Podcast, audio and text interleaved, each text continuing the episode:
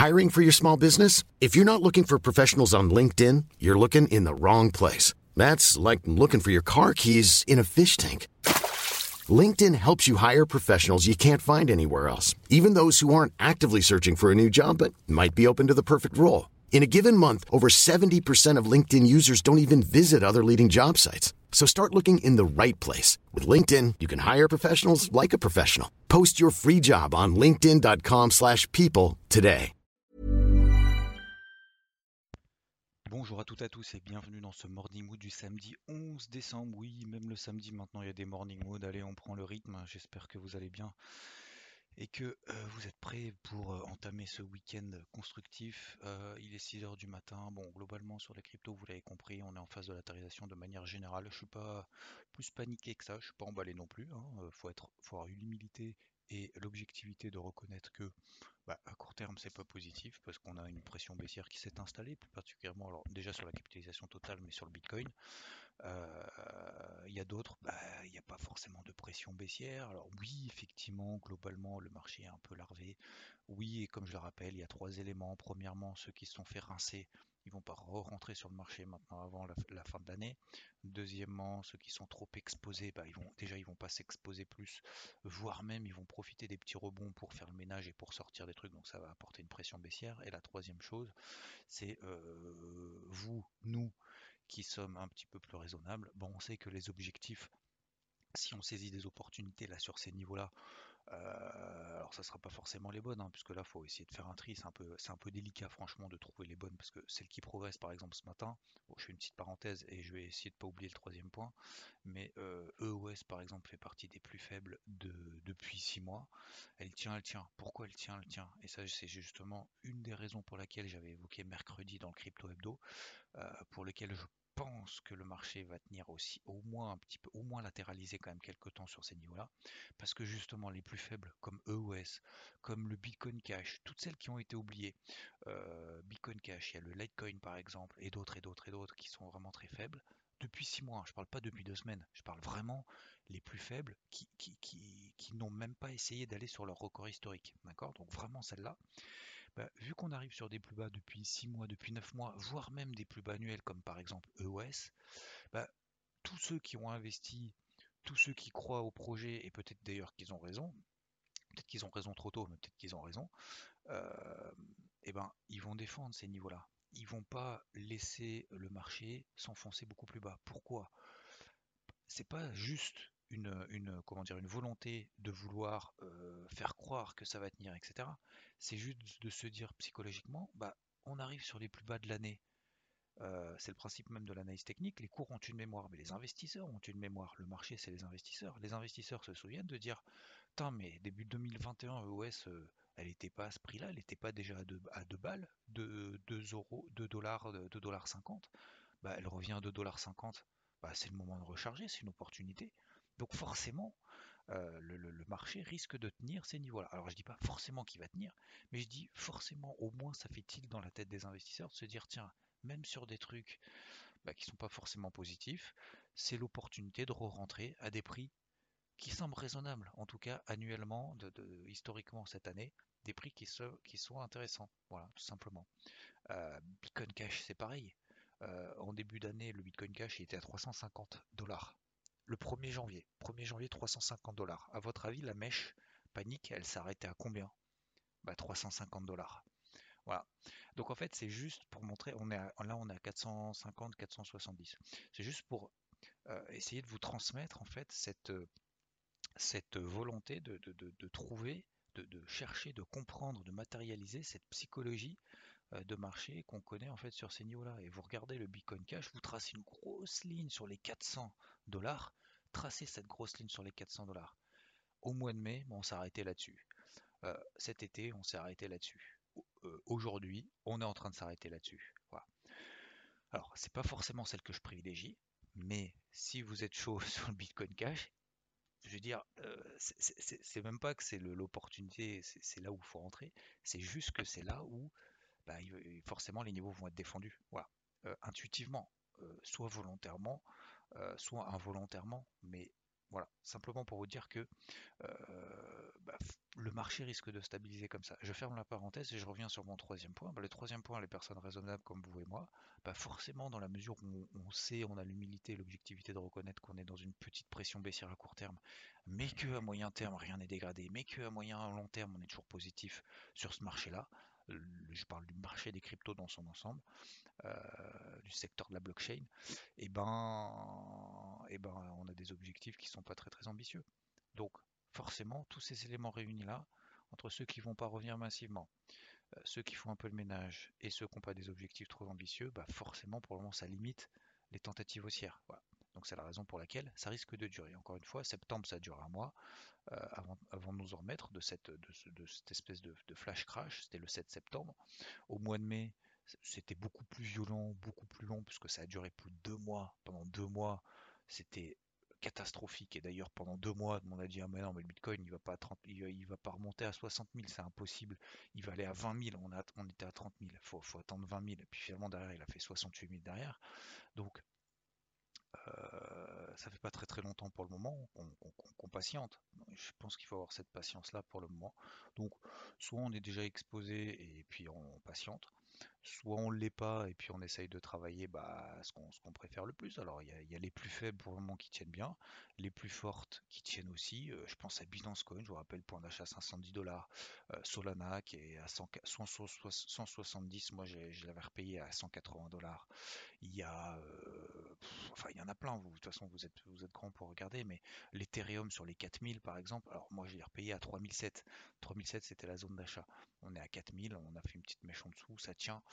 Bon voilà, peut-être qu'on va refaire une petite mèche sur les 3007, ça c'est tout à fait possible. Mais en tout cas, ce qu'il faut bien comprendre, c'est que dans cette période-là, faut pas s'exciter dans tous les sens, d'accord?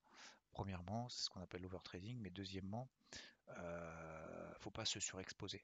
Parce que si on retrache à nouveau dans la mèche, si on va titiller un petit peu les plus bas de la mèche de, le week-end dernier, bah, qu'est-ce qui va se passer? C'est à ce moment-là que vous avez paniqué.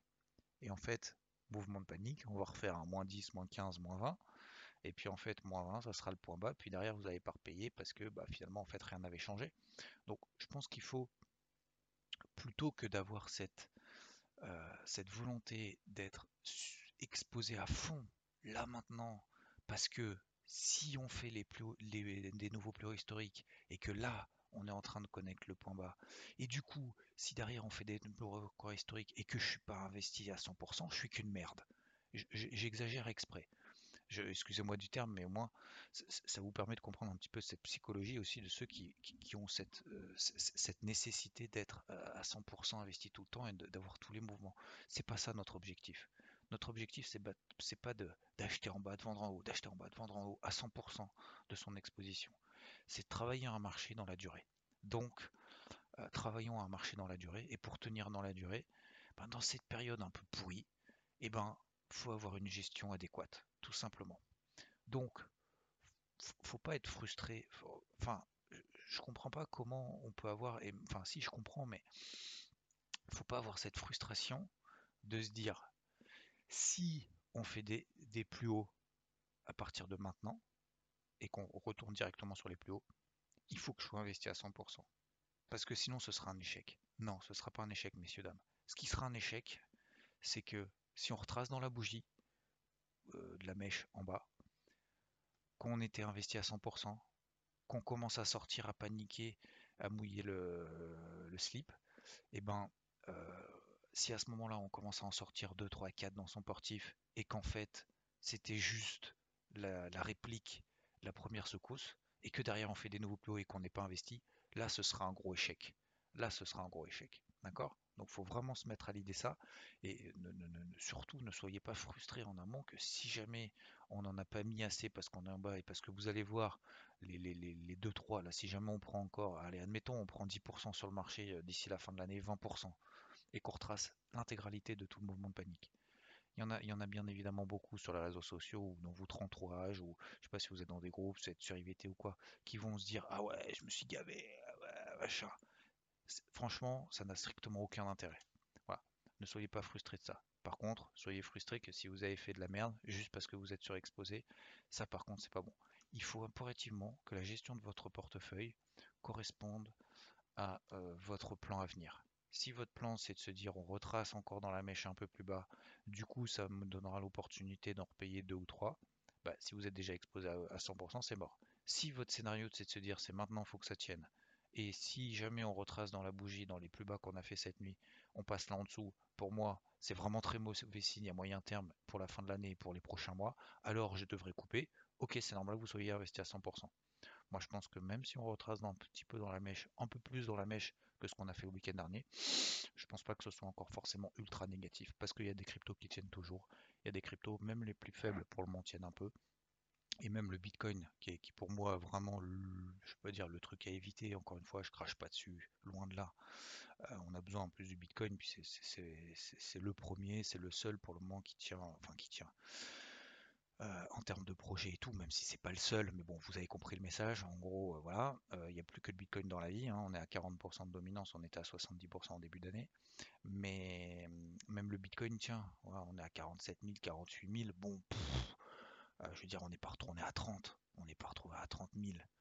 ça fait pas trois mois qu'on est dans une pression baissière, ça fait 10 jours. Bah, allez, deux semaines sur Bitcoin, ça fait deux semaines qu'on est, est dans une petite pression baissière depuis qu'on est passé sous les 58 000, 60 000 dollars. Et on le sait, même avant le crash, on savait que le Bitcoin c'était pas le plus fort. On savait qu'on avait des plus hauts de plus en plus bas à court terme. Donc, ouais, effectivement, bah il y a des mecs qui se sont fait liquider et du coup ça, ça a mis un coup d'arrêt à la tendance haussière, to the moon, machin, etc. Oui, effectivement. Mais voilà, moi je trouve pas ça plus négatif que ça. je suis peut-être trop optimiste. Peut-être que je suis pas assez, euh, je sais pas. Mais en tout cas, je vous partage tous les éléments moi que j'ai dans la, dans la tête, dans l'esprit, ce que je vois. Euh, vous prenez ce que vous avez à prendre. Euh, et puis, et puis voilà. Puis c'est tout. Puis en fait, c'est le but en fait de la vie. Hein. C'est qu'on vous apprenez. Moi, je lis tous les jours un peu de livres. je lis entre 20 et 50 pages par jour. Certains livres d'ailleurs qui ont soit rien à voir avec la choucroute. sur c'est plus, moi, je suis plus mode finance que, que roman, etc. Mais enfin pas finance, mais je veux dire plus, comment dire, pas dire mindset, mais concret, j'ai envie de dire application concrète que, que vraiment philosophie ou quoi que ce soit, ou même d'ailleurs des, romans un peu machin, mais d'ailleurs peut-être que je devrais, peut-être que ça va changer. Mais tout ça pour dire que on apprend, on tire toujours peut-être sur, un livre de 300 pages, bah, il y a deux trois déclics qu'on va voir, deux trois trucs qu'on va retenir en fait. On va pas tout retenir mais il y a deux trois trucs en fait qui vont nous et, généralement en plus même dans les livres vous savez au bout de 300 400 pages à un moment donné ça se répète un peu quoi. Mais, justement le but en fait c'est de, tirer un deux trois deux trois éléments euh, qu'on a retenus et de se dire tac là ça fait quelque chose et là ça va donner un déclic. Voilà. C'est ça qu'il faut faire en fait. C'est la raison pour laquelle je vous fais un peu des des, bah, morning mood le matin sur euh, ici hein, sur podcast donc euh, je vous souhaite prenez ce que vous avez à prendre et puis le reste jeté, j'aurais aucun, aucun, au contraire, euh, faites ça, euh, aucun souci là-dessus, bien au contraire. Je vous souhaite une excellent, un excellent samedi. Je vais travailler sur le, le débrief hebdo de dimanche et je vous souhaite une très belle journée, un très bon week-end. Bon, peut-être on se reverra euh, du coup demain matin. Allez, merci encore pour vos messages. Très bonne journée et je vous dis à plus. Ciao, ciao. A lot can happen in the next three years. Like a chatbot may be your new best friend. But what won't change? Needing health insurance. United Healthcare Tri Term Medical Plans are available for these changing times. Underwritten by Golden Rule Insurance Company, they offer budget friendly, flexible coverage for people who are in between jobs or missed open enrollment. The plans last nearly three years in some states, with access to a nationwide network of doctors and hospitals. So, for whatever tomorrow brings, United Healthcare Tri Term Medical Plans may be for you. Learn more at uh1.com.